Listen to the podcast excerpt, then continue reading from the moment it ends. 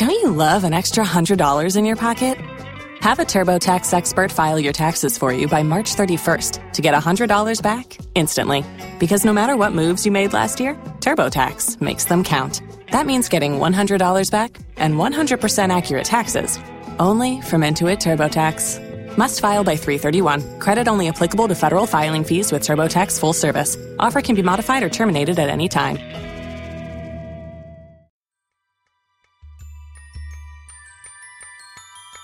We had the Supreme Court, we had Roe v. Wade. It wasn't a perfect decision, but it was a good one. It was one that put the decision making levers in the hands of women themselves. It's gone now, but the conservatives who are anti abortion might just be very surprised that when people do make a decision that they can decide that the conscience or the freedom for someone to make a decision about their own bodies and their own lives should rest in the hands of the people who face that consequence. So let's go out there and argue as opposed to expecting to receive a right from on high. Hello and welcome back to the Brendan O'Neill Show with me, Brendan O'Neill, and my special guests for this week, Ann Furedi and Jon O'Brien. Ann and Jon, welcome to the show. Thank you, Brendan. Thanks. It's a pleasure to have you both. I think listeners will already know why I've got you guys on. It's because I want to talk about Roe v. Wade and the Supreme Court's overturning of Roe v. Wade and what this means why it's a bad thing and how we should be thinking about this. Uh, I, I, and for that discussion, I wanted two people who have really been at the coalface of making the case for a woman's right to choose. And of course, there are no two better people than Jon and Ann to talk about these issues. And to kick it off, I want to just talk about what has actually happened because there is so much rancor on this issue, so much tension that there is even disagreement over what has happened in the US. So some people will say abortion's been banned, it's been criminalized, and other people will say that hasn't happened at all. Some people say this is a grave assault on liberty. Others say actually it's an expansion of democracy because the issue's been thrown back to the states where people will be able to make their own laws. So there is, even on the question of what has actually taken place in the United States, there is a lot of disagreement. So, Jon, you worked in the US for a long time on this issue. You were with Catholics for Choice for more than 25 years, I think. So you know the ins and outs of the American position on abortion and what the right to choose means in that country. So to kick us off, could you just outline what you think has happened with the overturning of Roe v. Wade and why this is something we should all be thinking about? Yeah, thanks, Brendan. And uh, it's good to talk to you from Washington, D.C.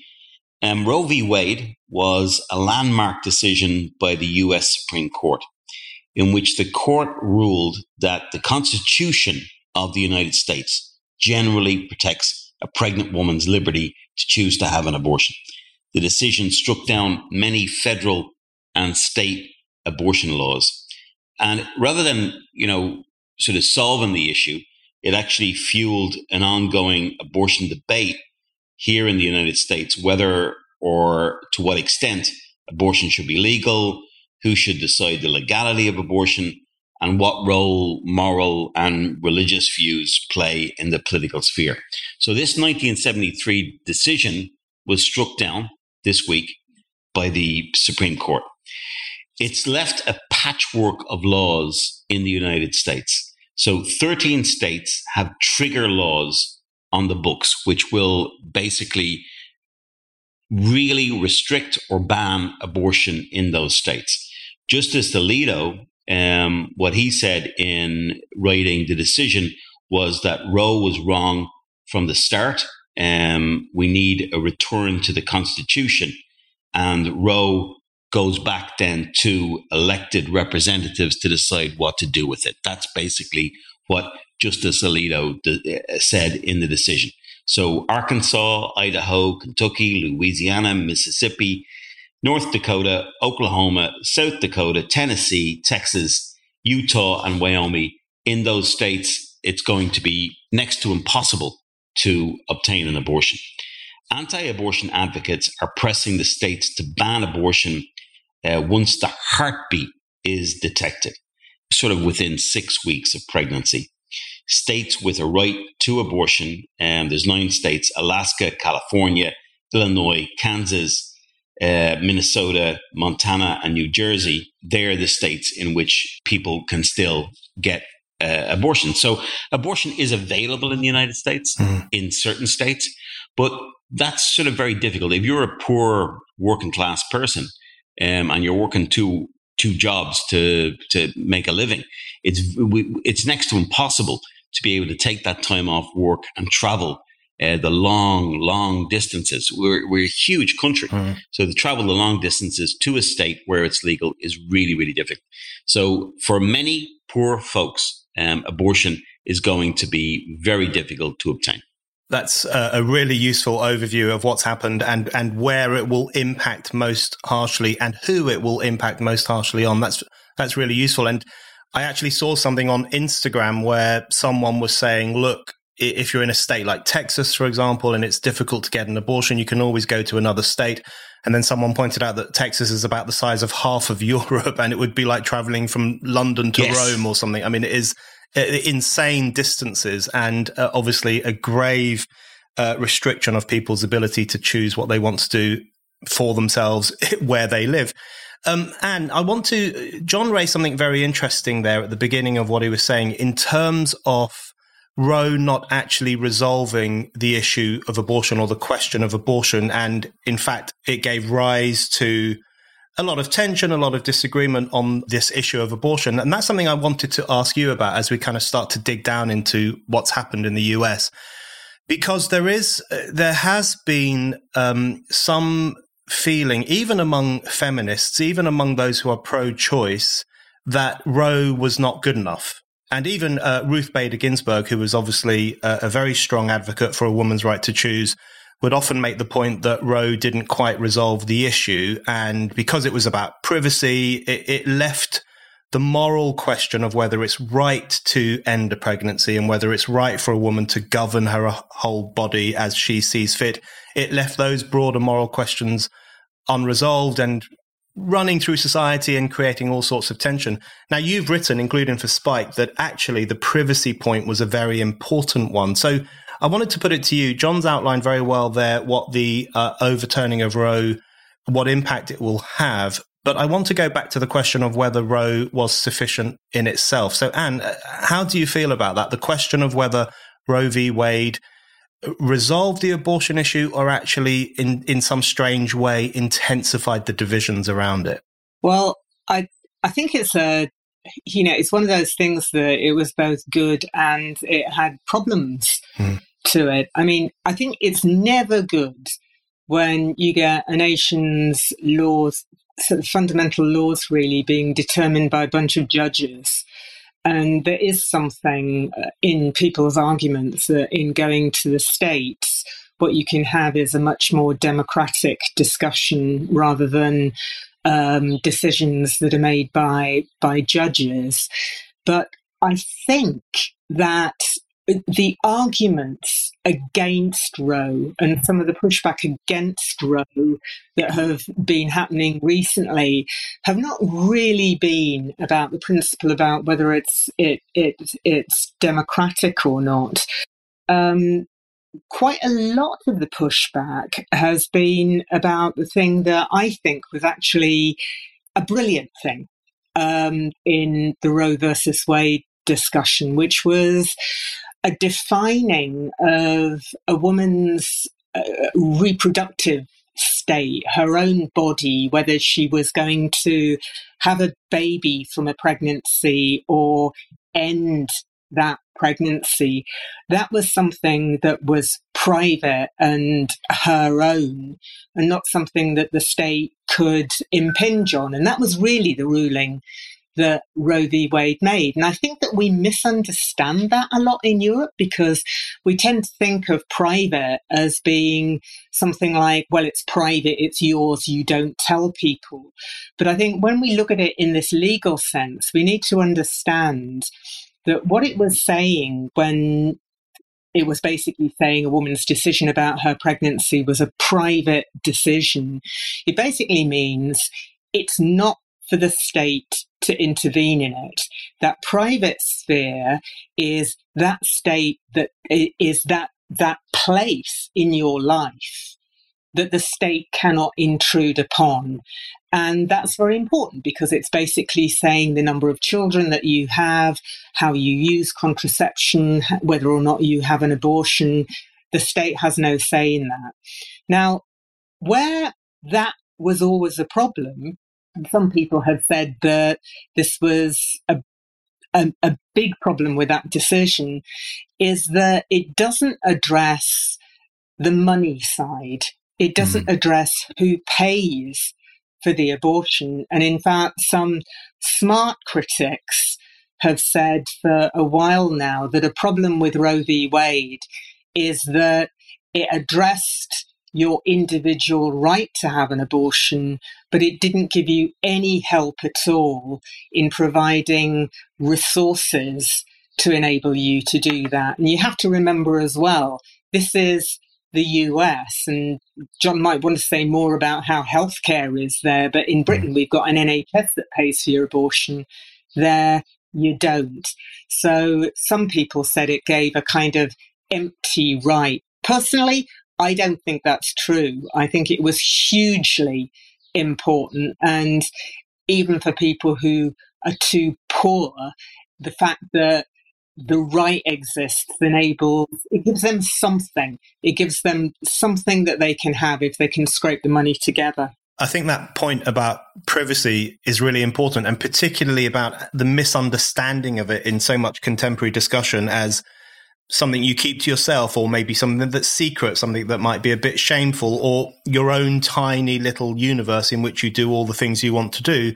Whereas in fact, the right to privacy traditionally and still today, I wish should have a far broader meaning, which is the right of the individual to self government, to taking responsibility for the decisions that they make, and to live freely uh, within the law without the state poking its nose in. So I always thought, and, and your writing on this, Ann, really helped me to understand this in relation to Roe v. Wade, which is that the privacy point, it, it may not have explicitly said that abortion is okay and, and uh, we don't have a moral problem with a woman's decision to end a pregnancy, but it did emphasize the right of an individual sentient, uh, autonomous human being to make choices for themselves and to live with the consequences, which is very positive. And, and Jon, I wanted to touch on that with you before we move on to uh, uh, lots of other questions. But in relation to the privacy point, I wonder what impact the undermining of Roe will have in relation to that, because it strikes me that some of it could be pretty terrifying because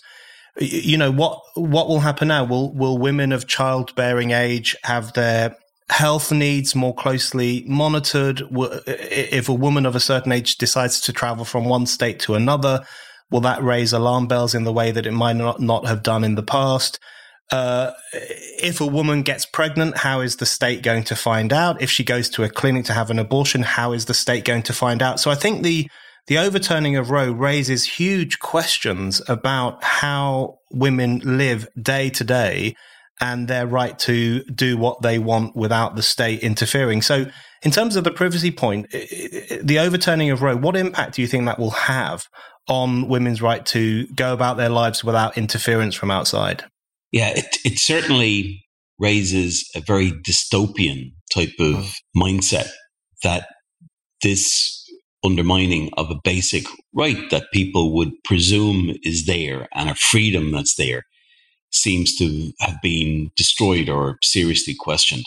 And I think that that is frightening. And you, you see that sort of if you check into Twitter or anywhere else, you see sort of a, a general sort of panic about does this mean that the policing of women's bodies will be taken to an extreme. I remember being from the Republic of Ireland after the X case. Um, and when um, the courts in Ireland decided that this uh, a young girl who found herself pregnant as a result of sexual assault people were asking the question well would it mean that you know at the you know you'd need to have a negative pregnancy test in order to be able to travel because the state was going to intervene. And the, the fear that that type of extremism um, can happen in those states that I outlined earlier in the United States. Um, for example, that pills by post, people say, "Wow, there's no problem. You can get pills." Mm. That you can have um, a termination of pregnancy by taking pills, but there's a possibility that as happened in Ireland, that the state is going to begin to check people's mail and to confiscate, um, indeed, even prosecute people who would be trying to get pills by post. Um, the anti abortion advocates are pressing states to ban abortion once you have once a heartbeat is detected.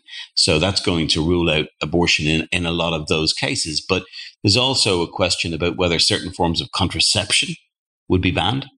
There's also a question about even assisted reproduction. Mm-hmm. assisted reproduction could be banned you know that happened in costa rica when you had anti-abortion extremists um, controlling the legislative assembly in, Port- in, Puerto Rico. So assisted reproduction could be banned in many states.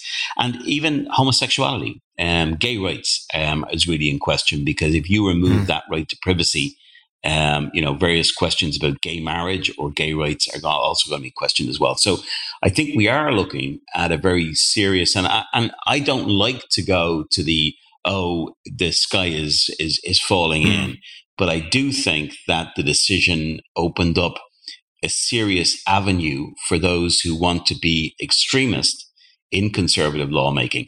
And it's it, one of the things that really surprises me, Brendan, is that if you look at the comments section on Spiked, for example, mm. many people who would be sort of very libertarian or sort of freedom loving people um, about sort of many issues um, seem to, when there's an article by Ann, for example, seem to comment very negatively on the idea of abortion. The idea that they're sanctioning the state to actually control individuals' right to freedom, decision making, conscience, and autonomy mm. um, is very disturbing. And I think that's the, the, the part of it that, for me, is really concerning. That we're not just talking about abortion, we're talking about people's right to decide about their own fates, their own future, and their own beliefs. Well, Jon, you, you just preempted exactly a question I was going to put to Ann. so that's incredibly helpful, which is that, well, I guess I want to, before we move on, I, I guess we should outline why we think it's important to be pro choice. And Jon, you've just done that there in terms of uh, an individual's right to uh, have freedom over themselves and to make their own choices. But Ann, I want to put that to you as well because uh, you were the chief exec at the British Pregnancy Advisory Service for a long time. You've been at the forefront of abortion provision and abortion rights advocacy in the UK, much as Jon has in the US. And Jon raises a really important point there, which is that uh, I I often get people who will be surprised to find that I am pro-choice, and I'm always surprised that they are surprised because I yeah. think to myself, hold on, uh, pretty much all I write about is the question of freedom and autonomy and. Yeah. The right of people uh, to to make their own decisions and to be treated as serious, autonomous adults who who who must be free to act on their conscience. And yet, when it comes to abortion, lots of the people who would agree with me on some of those fundamentals suddenly throw their hands in the air and say, I can't believe you take this position. Now, I know that there is a mm-hmm. bit of a difference between exercising your freedom of speech and exercising your right to terminate a pregnancy. You know, we, we know that there is, there's a difference between those things. And Ann, you've written about this at length, which is that exercising your right to terminate a pregnancy that you do not want will involve ending a potential human life. So it's it's a different moral question, and I think we all appreciate that and and and accept that. But Ann, just to on that issue, could you just explain why you think it's important to be pro-choice, and maybe a little bit on why you think other people are often surprised to find that people like us are pro-choice?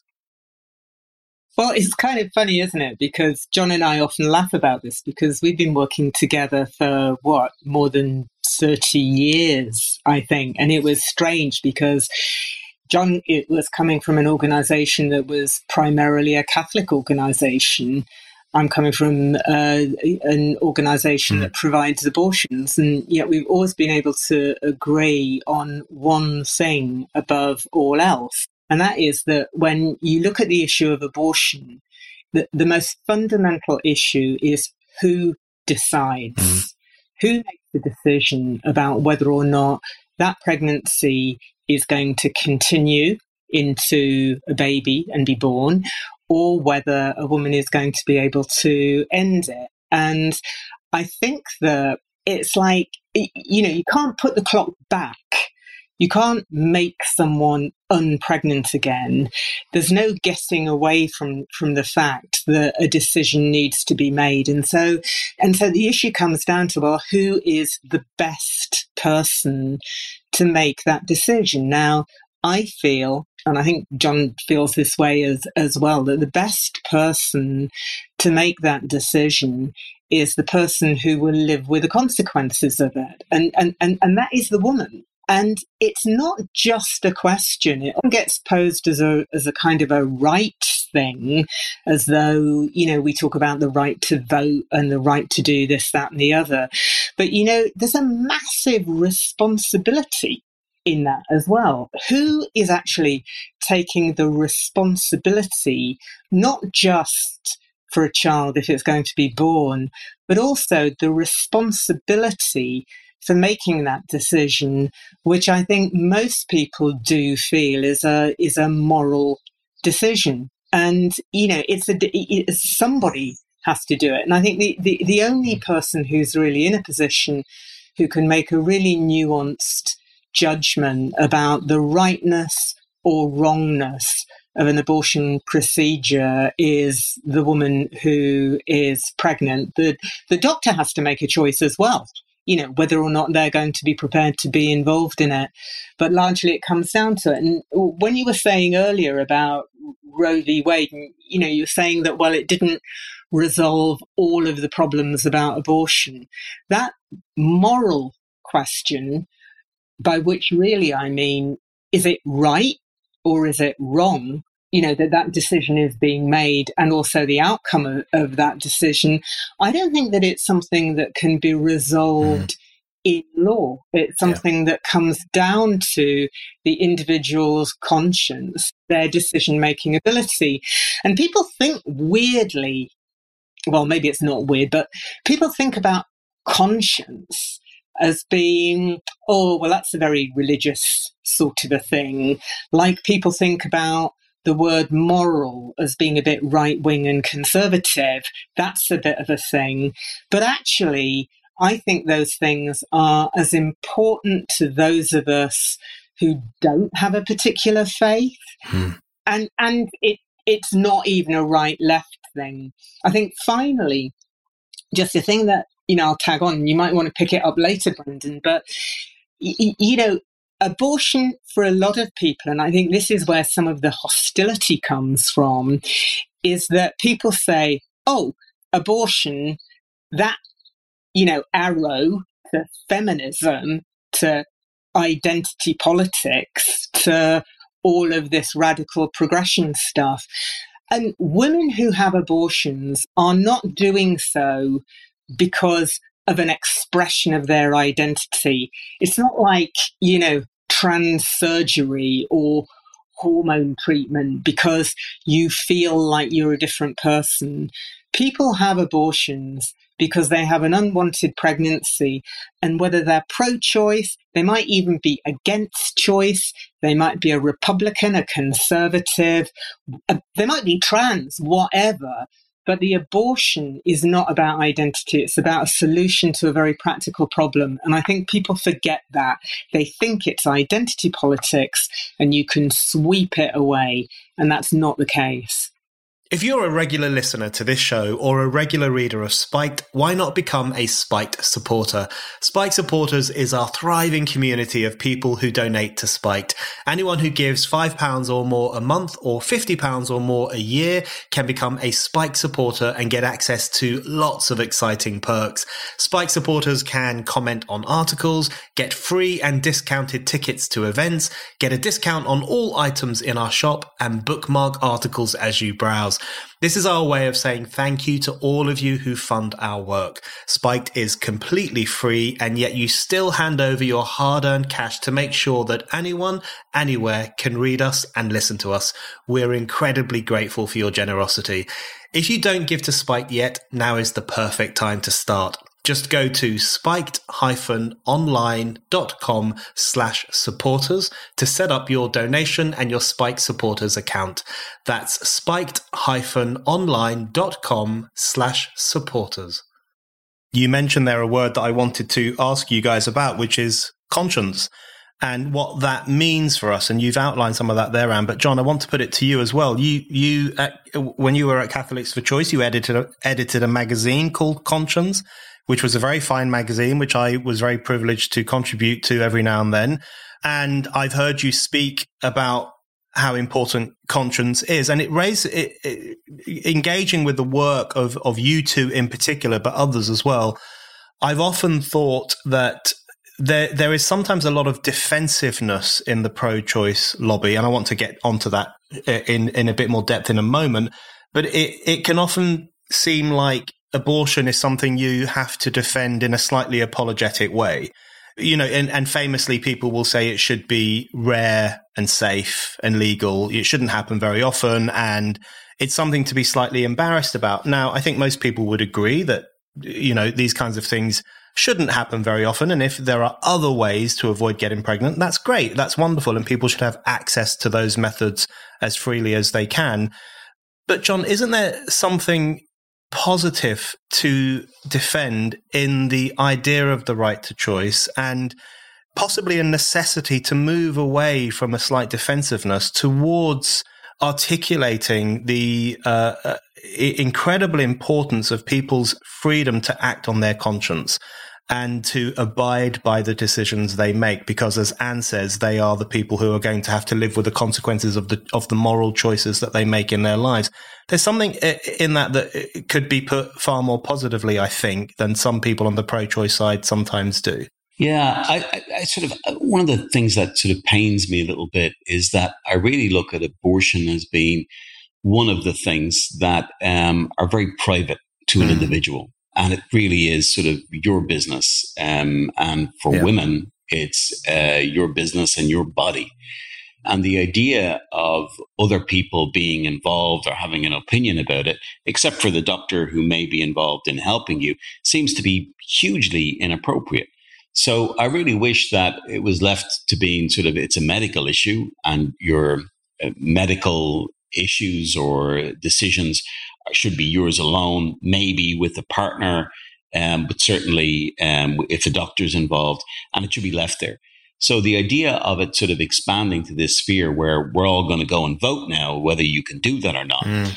strikes me as being, in one way, hugely inappropriate. And people's lack of generosity sometimes um, lack of understanding, lack of tolerance to the fact that someone else might feel differently about it is really disturbing.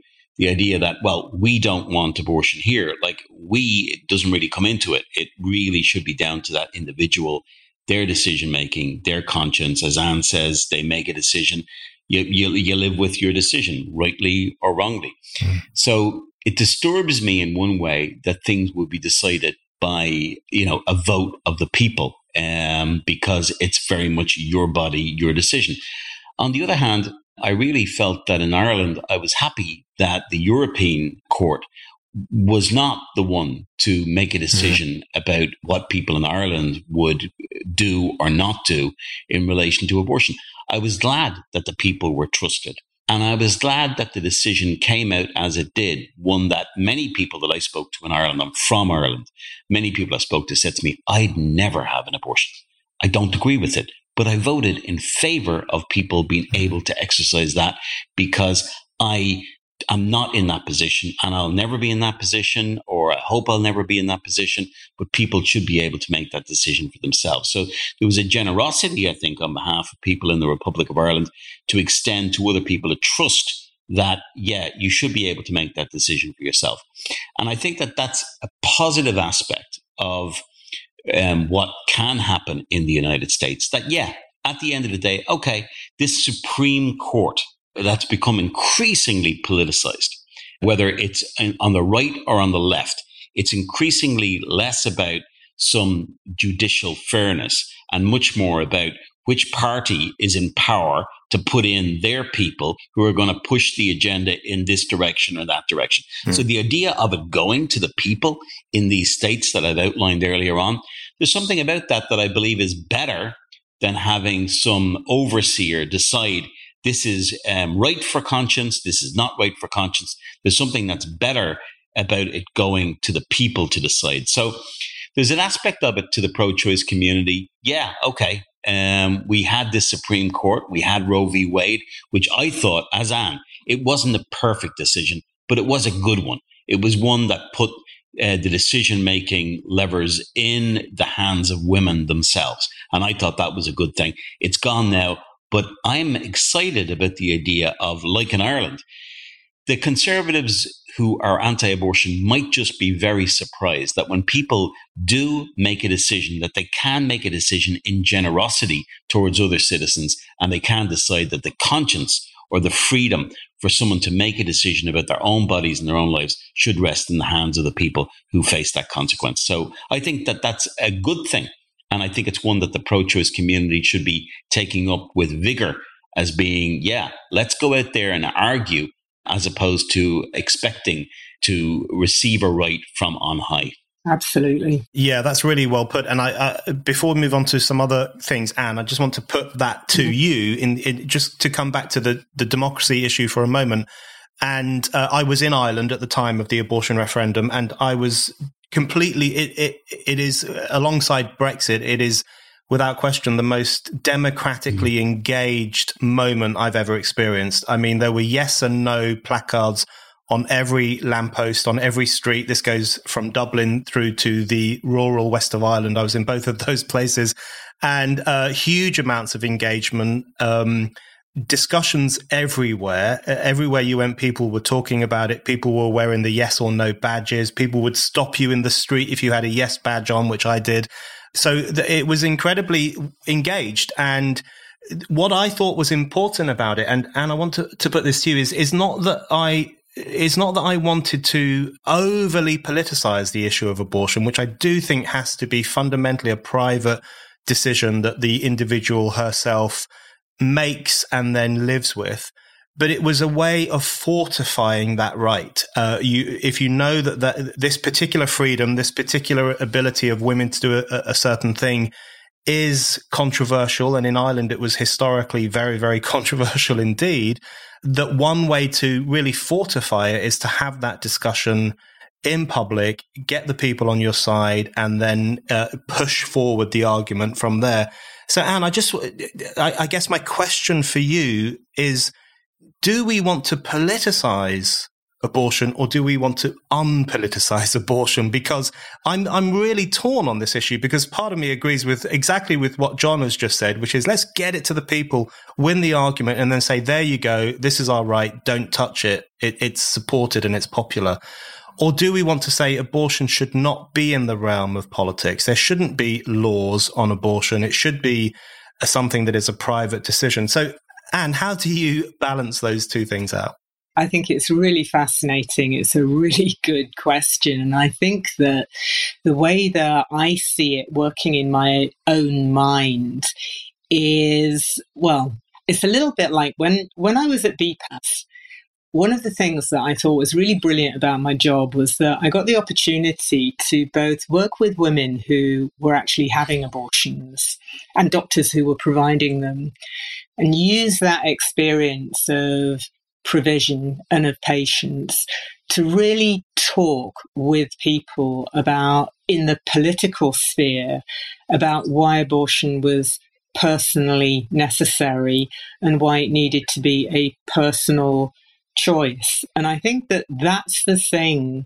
that we get. We we get the opportunity through the political debate to talk about the personal and the area that, as Jon put it really, really well, you know, you can be against abortion, but you need to be able to tolerate somebody else making a decision about their body that you wouldn't maybe make for yourself, you know. And I, I, I think that it gives us the opportunity to, to bring home what it means in real life because that's the, the, the fascinating thing about abortion as an issue. You know, it exists on a philosophical level, on the meaning of mm. life.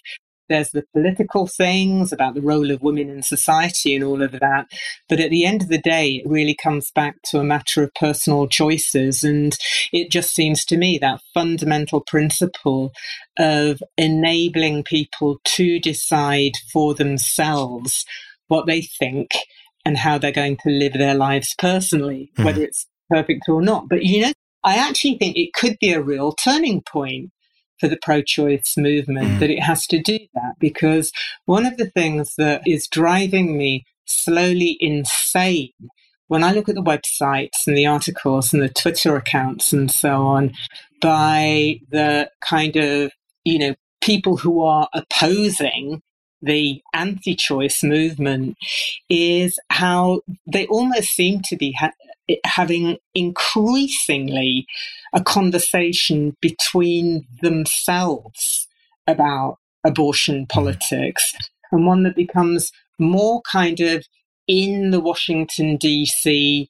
in the New York, in the California circle, in the London metropolitan circle, and so completely removed from the lives of everyday men and particularly women.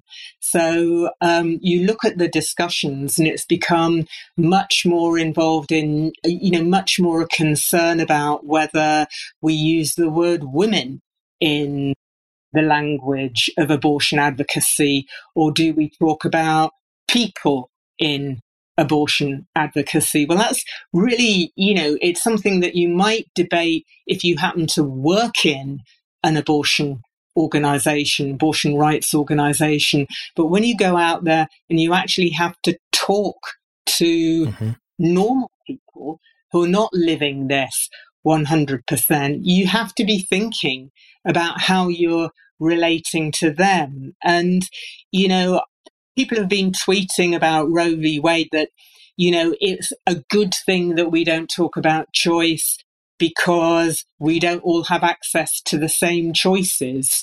Well, that may, you know, get you support within a particular constituency of reproductive justice advocacy. But I think actually, when you go out there and talk to people, they know that choice still matters, mm. even if you don't have all of the choices. You know, there's been a massive fixation in DC and in New York about whether the leadership of advocacy organizations is a white is there a white supremacist organizations? Are they hoarding power? Are they refusing to move over and let people of color take their turn? Well, you know, we have to perhaps stop obsessing about our own structures and get out there and start looking at what real people need in services. And I think this is a pivotal moment for us. Can we actually do that now? I think that there's a lot of finger pointing going on, you know, which you would expect with such a, a blow to um, a very fundamental aspect of um, reproductive rights. It's understandable that a lot of people are saying, well, why did that happen? And it certainly, you know, a lot of people could have done a lot better, and a lot of people need to do a lot better. But the first part of it is that the anti abortion movement really boxed very, very clever. Mm. Um, I think they did very, very well. And they had a political party, the Republican Party, who were really listening to them and really had the ability to enact um, a lot of the hopes and desires that they had. The minute Trump was elected, people like myself in Washington, D.C. knew we were in serious trouble. And we knew that this day would come. Um, because Trump, mm. unlike other Republican politicians, really planned to deliver to the anti abortion movement. And he said so. And you sort of felt, I think he really means it. Um, and I spoke to Republican friends, even Republican friends who support Trump, who are pro choice. And they said to me, yeah, you're pretty screwed. So there's a part of it that they delivered what they promised. Now, on the other side, you have the Democratic Party, the Democratic Party definitely delivered absolutely nothing mm. for a long number of years. So I was in, you know, meetings in the White House um, under the Obama administration, and we knew we were going to get absolutely nothing because Obama had, in spite of everything you want to say about him being a great guy and um, you know, it's great to have this uh, black man in charge of the United States of America, and it's about you know equity and equality and all that. At the end of the day, he was dreadful on reproductive rights. The postcoital contraception going over the counter that was forced by a Republican judge in New York City against the Obama administration. So the Democrats really screwed the pro choice movement over for years. And you could argue that many pro choice leaders continued to back um, including uh, people saying, oh, we can't wait for President Biden to get in because Biden would be better than a continued Trump administration. But Biden was the guy who created the Hobby Lobby decision. He's the one who created the environment in the Obama administration whereby um, the, they created an exception to contraception coverage under the Affordable Care Act that they were able to drive a, a horse and four carriages through to stop people getting access to no cost contraception. So the idea, the Democratic Party, um, you know, it, it's it it really makes me angry to see them fundraising now off the back of, you know, mm. give us money and we will get back Roe v. Wade again. They create, they could have codified um, Roe v. Wade into law on numerous occasions. They didn't do it. If, if anything, by not protecting Roe v. Wade, by not protecting the right to abortion, by not even saying the word abortion when they're mm. giving their press conferences, they created a situation in which they said to the other side, hey, here you go here's a target, you can have it. So um, I think at the end of the day, it's really been a failure of establishment progressive politics that created this problem. And I think it will be the people who need to pull it back out of the fire, not people like the Democratic Party who are still going to use it on the right and the left of the Democratic Party. They're still going to use it as a political bargaining chip for their own desires, as opposed to getting back a right that women should have. Jon is really right about that in terms of the political failure. And I agree with him uh, in a sense that there's not very much use in finger pointing. But actually, I do kind of want to finger point a little bit on this, largely because, you know, I'm, I'm probably in a position where I can do this. But, you know, I have seen over the last couple of years a change in the movement in the United mm. States. I've seen organizations that, God, I admired them so much. National Abortion Federation, Planned Parenthood Federation of America. I used to describe BPAS with some humility as we were trying to be the UK version of Planned Parenthood Federation because these were organizations that had really stood up and mm. fought for women. And then what I've seen over the last few years is a move towards this progressive sense of what they call intersectionality, which basically means is that you can't fight one issue on its own. You know, you're not a good person if you're not anti-capitalist, anti-racist, anti-poverty, the sort of justice in all of these sectors because they see everything together as being kind of lumped together. And so you can't take up abortion on its own, particularly in the wake of the Black Lives Matter movement. There was a big thing. What are these organizations doing about racism? Big thing following the Me Too movement. What are these mm. movements doing about having men in the workplace and looking at their behavior?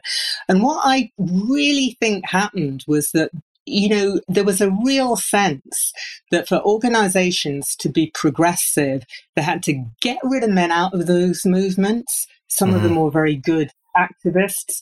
There were a lot of women that they said you're kind of the wrong color, you're the wrong age to mm-hmm. be doing the fighting. And so what you've got now is a completely different leadership committed to a completely different set of politics. And all I can say is that I really hope they can deliver as well as some of those hard bitten oldies who, um, you know, delivered over years maintaining late abortion in the United States because they've got the jobs now. They are the leadership. Well, I hope that they're really prepared to go for it because as Jon says, we need to take this out to the people. And it's not now going to be about winning a popularity contest about whether you're the mm. most progressive person in your workplace. You've got to go out there and convince ordinary Texans and ordinary Dakotans that you are the people who can do the job. How Woke Won, the new spiked book by Joanna Williams, is out now. It is all about the woke takeover of our institutions and how we as ordinary people can fight back. I cannot recommend it enough. Make sure you order your copy now. You can get it on Amazon or go to spiked-online.com slash shop. That's spiked-online.com slash shop. That's a really important point and proof of my theory that identity politics is the enemy of progressive politics in terms of constantly having this impact of undermining the great gains of the past, one of which, in my view, was the right of women to to choice and to to govern their lives as as they see fit. But the way in which identity politics and that fragmentary process continually has the impact of undermining those old solidarities and those old arguments, I think is really a, a huge problem. And Jon, it actually touches on something I wanted to put to you, just following on from something Ann said earlier about that there's been a turn away from the language of choice and there's been a, an embrace of other ideas. I mean, reproductive justice is something that we hear quite a lot these days. And Jon, you described very well how the democratic establishment has not been up to scratch, to put it mildly, on the issue of choice and on the issue of Roe versus Wade. And it is actually pretty sick making to see people like Nancy Pelosi now using the demise of Roe v. Wade as a, as a mechanism for fundraising and, and gaining influence. I mean, it is just really awful that they, they seem to have been complacent because Roe existed and they seem not to have recognized that uh, freedom needs to be refortified again and again and argued for again and again if it's going to have any substance. And now it collapses and they're using it as an opportunity to, to make money and to gain influence. But beyond those DC failures off the political establishment, there has also been a shift, hasn't there, in how progressive activists argue about for abortion or for the right to abortion and move away, as Ann says, from the language of choice, which brings in the whole question of the sovereign individual, the question of conscience, the question of a person's right to govern their own life towards reproductive justice and other forms of language, which is much softer and, and also has a very top down component that you know uh, reproductive freedom is something that has to be delivered to these people and given to these people as a form of justice by people who are i guess more enlightened than them or whatever it might be. Isn't there a problem with a shift in language too when it comes to defending the right to privacy the right to freedom and the right of people to make choices about their own lives? In one way i sort of you know let a thousand flowers bloom. Like, you know, in one way, I sort of see it as being sure, let people um, argue uh, with the language and the concepts that they find most valuable for them and most adhere to their particular belief system. So, in one way, I don't mind the fact that there's different ways of arguing for the same thing. What I've found disturbing mm. in the last couple of years is how values around enlightenment that I regard as being absolutely mm. essential and universal. Um, when I'm in Africa or in Latin America and I talk about enlightenment values, it's not a European thing.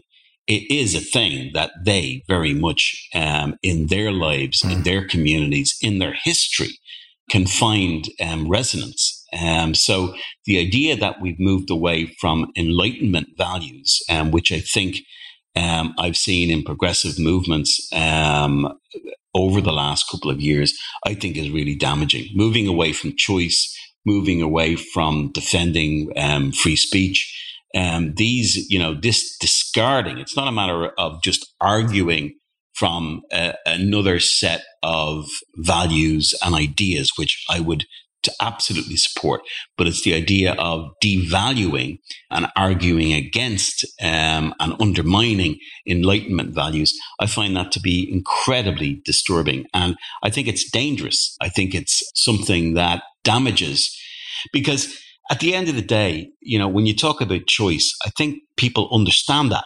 Um, people people resonate and understand yeah. that idea. I think that's what happened in the Republic of Ireland. I think people understood choice. They mm. understood freedom of conscience.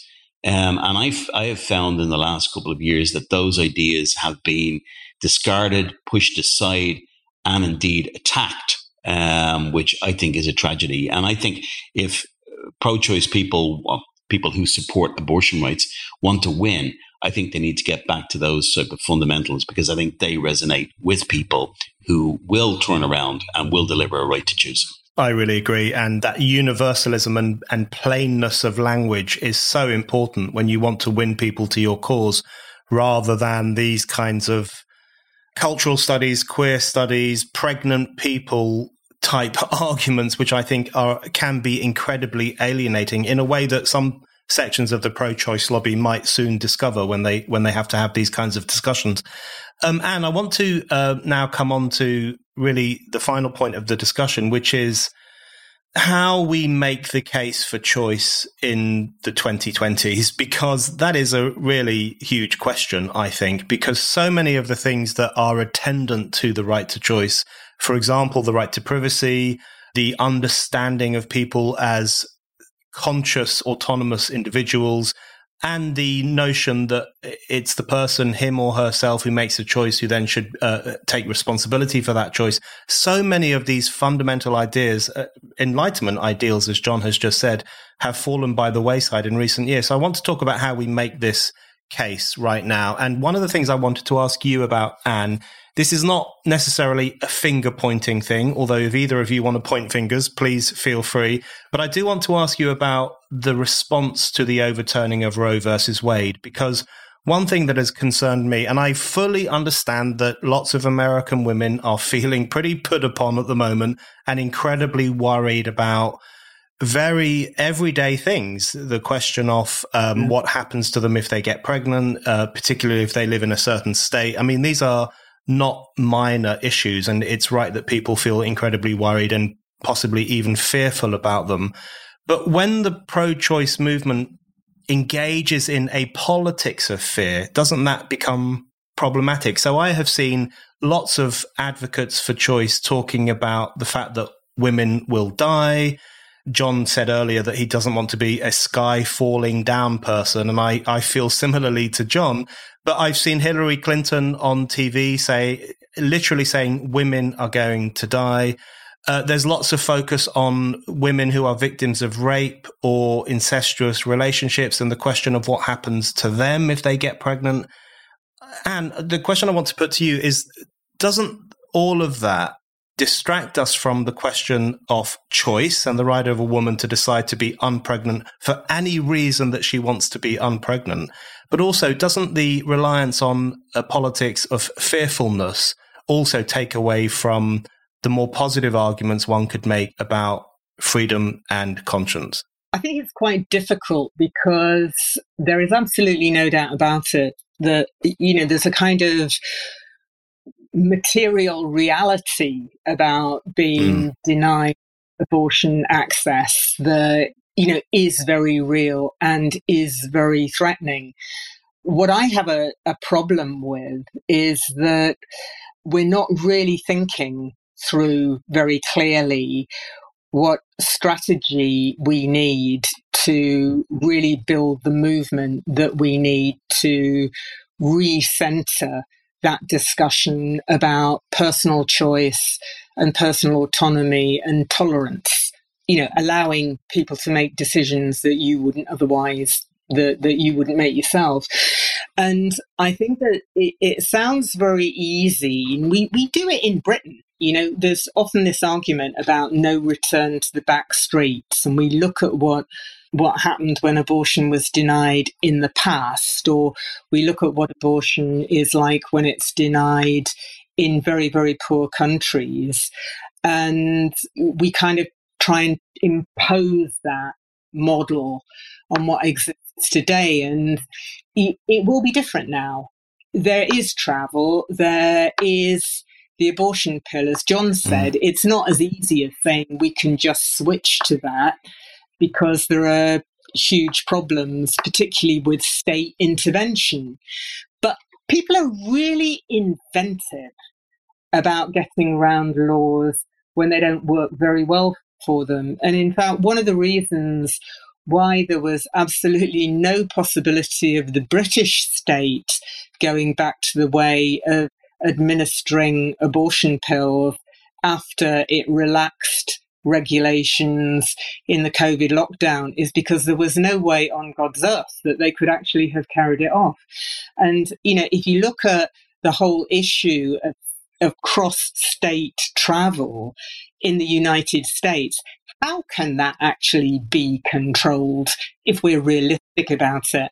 You know, how are you going to stop women from going across borders? How are you going to stop women bringing in pills from states where it's legal to states where it isn't? The practicalities mm. of it, I mm. think, you know, we may very well find that there are states that have got laws on their books that aren't actually possible for them to implement. But the crucial thing about it is going back to those arguments that a woman should be able to do with her own body what she really feels she should be able to do with and, and centering that. And you, you, you say, Brendan, you know, on the kind of the need to focus on that was was brought home to me looking at one of the arguments that's now being used in sloganing you know, we used to shout, not the church, not the state, women will control their, their fate, which has now been shifted to fuck the church, fuck the state, we don't want to procreate. That's a mm. different thing. Yep. Get get our yep. control back in it, you know? and I think we even with the little slogan you need to do it. It's about us controlling. That's what it's about. Yeah, and I very much agree. And one of the things I always admired about Ruth Bader Ginsburg is that she talked about control when she talked about abortion at her hearing to, that that made her a Supreme Court justice. She didn't back down. She didn't shy away. She talked about this is an issue of control. Do women have control over themselves or do they not? And Jon, I want this is going to be a, a bit awkward because it's one man asking another man about feminism, which is never a, a, good thing to do in 2022. It's okay, boys. You can. we have permission to do so. But, but Jon, I, I, you, I want to ask you about the slogan "the personal is political" and whether the, I mean I don't want you to to analyze that 1970s slogan because it's kind of disappeared slightly or rather been in, institutionalized in various different ways but isn't part of the problem Jon, in terms of how we go forward and make the case for choice and conscience, isn't it? Isn't one of the problems that is the over politicization of private life? And w- whether that's the state sticking its nose in where it's not wanted, or people voluntarily making a political statement off their personal choices in terms of their identity or their gender fluidity or, or whatever else. Do you think one of the things that we might need to do as we go forward and defend this fundamental uh, choice that women should enjoy is that we need to disentangle the public from the private and insist that there has to be a sphere of life where people can live freely and make their own choices? Absolutely. And I think uh, I read something you wrote, Ann, um, just after the Roe v. Wade um, decision was made, um, or when we got an inkling that it was going to go in that direction, that the worst thing about it is that it's this erosion of the idea that you do have a personal right, you do have a personal life, and there is a boundary there. Um, and somehow, with the decision, it's undermined that private sphere. Um, and I think that that is incredibly dangerous. Um, and it's it's dangerous in all of the areas that I've mentioned. That there's many aspects of our lives that, rightly or wrongly, we should be able to make decisions about because we're the ones who are most affected by them. They uh, it, it, speaks to our fundamental moral values, our uh, our compass in where we should go and what we should do.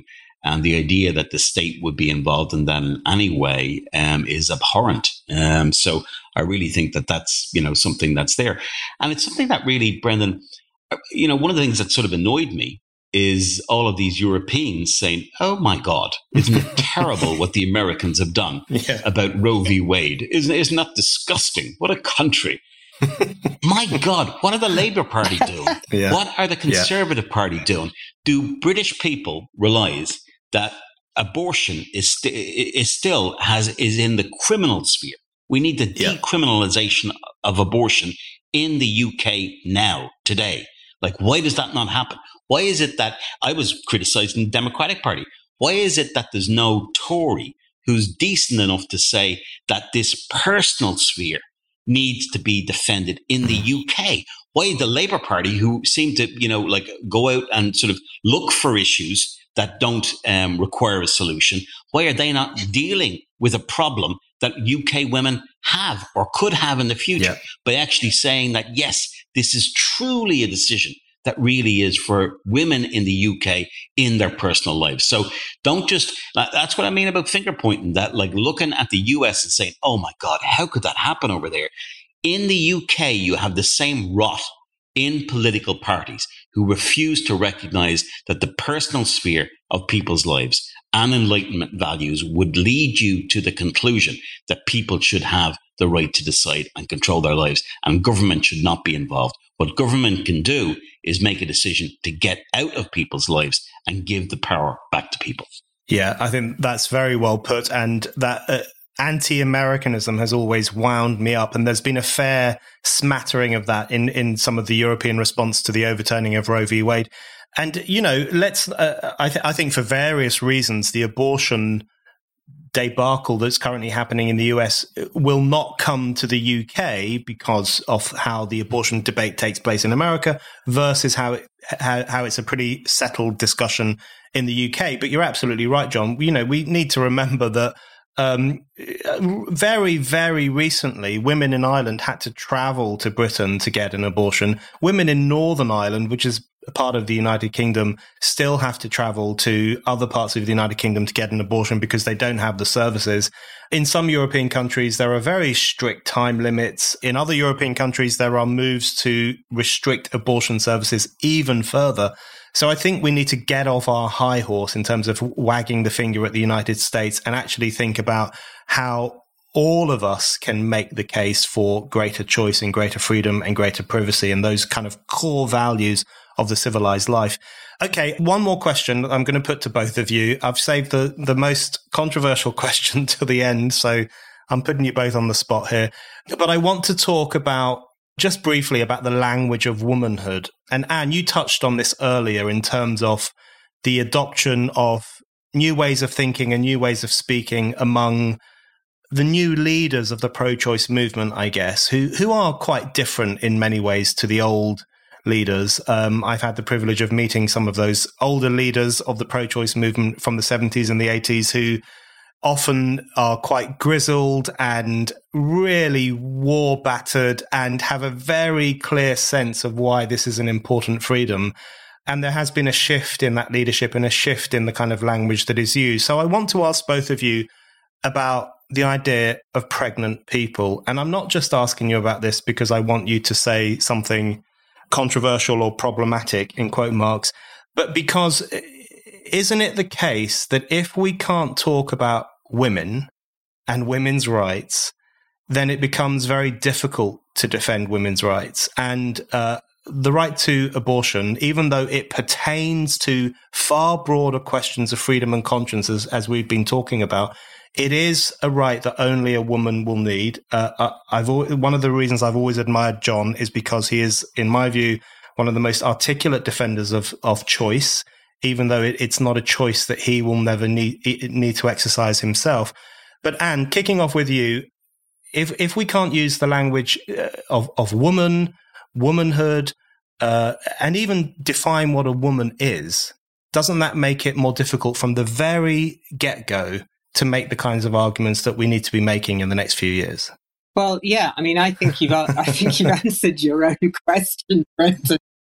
Really, because I think that's true. You know, it's like someone, you only need an abortion if you're pregnant. You, you, know, you only get pregnant if you've got a womb. You have a womb if you're an adult human female. You know, that's the kind of the basics of the biology there. And um, I think that then you can look at, well, why is abortion always being stigmatized? Why is abortion being marginalized? And that is because it's it's a thing that mm. has happened to women um, in, in the past and flown against what was always seen as the natural role of women as maternity. But you know, th- that's the point when I say that we need to kind of get a grip on reality and pull people back to looking at how things are in the actual world rather than how they look at eh, how they appear in a kind of fantasy world. And I do think it fits with the way that you know the the movement's changed. I mean, you know, in the past we had leaders in the abortion rights movement who you know had led yeah. the Teamsters Union in the United States who knew what political fighting was about. Now we have people who describe themselves, for example, as the Beyonce of abortion storytelling. Mm. You know, it's a different kind of background. So let's think about the reality.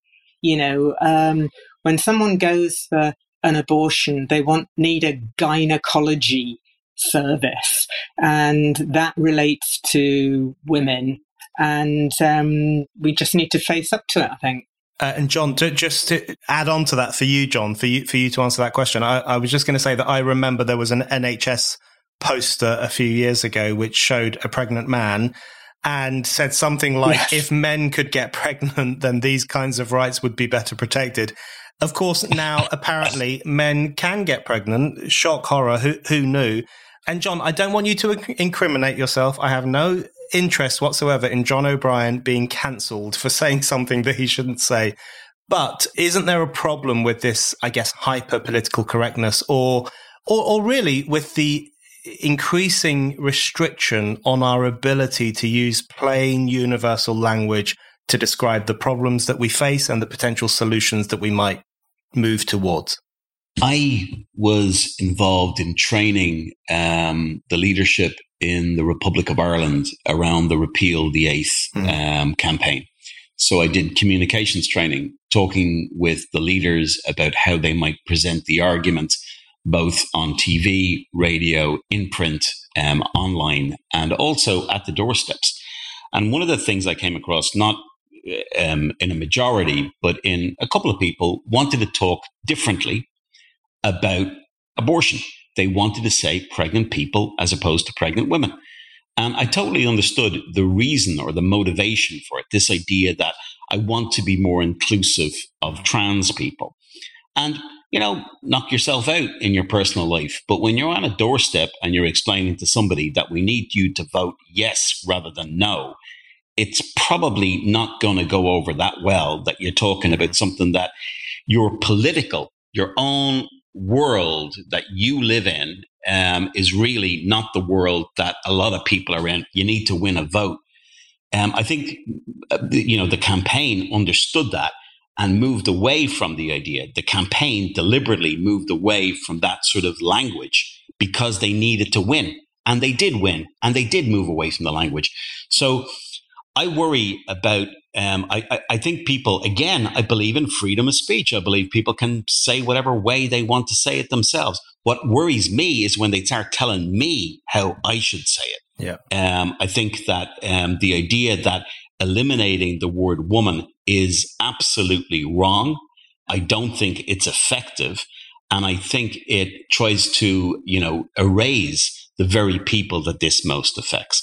So I'll always say woman um, I encourage other people to do so because that's what will be understood. And that's the type of language and directness and honesty that actually will um, change uh, where we are today. So I, am against the idea of people in, indulging in sort of a self indulgent argument or language that makes them feel better, but doesn't actually deliver the type of result that we need. Jon and Ann, thank you very much indeed. Thank you. Pleasure.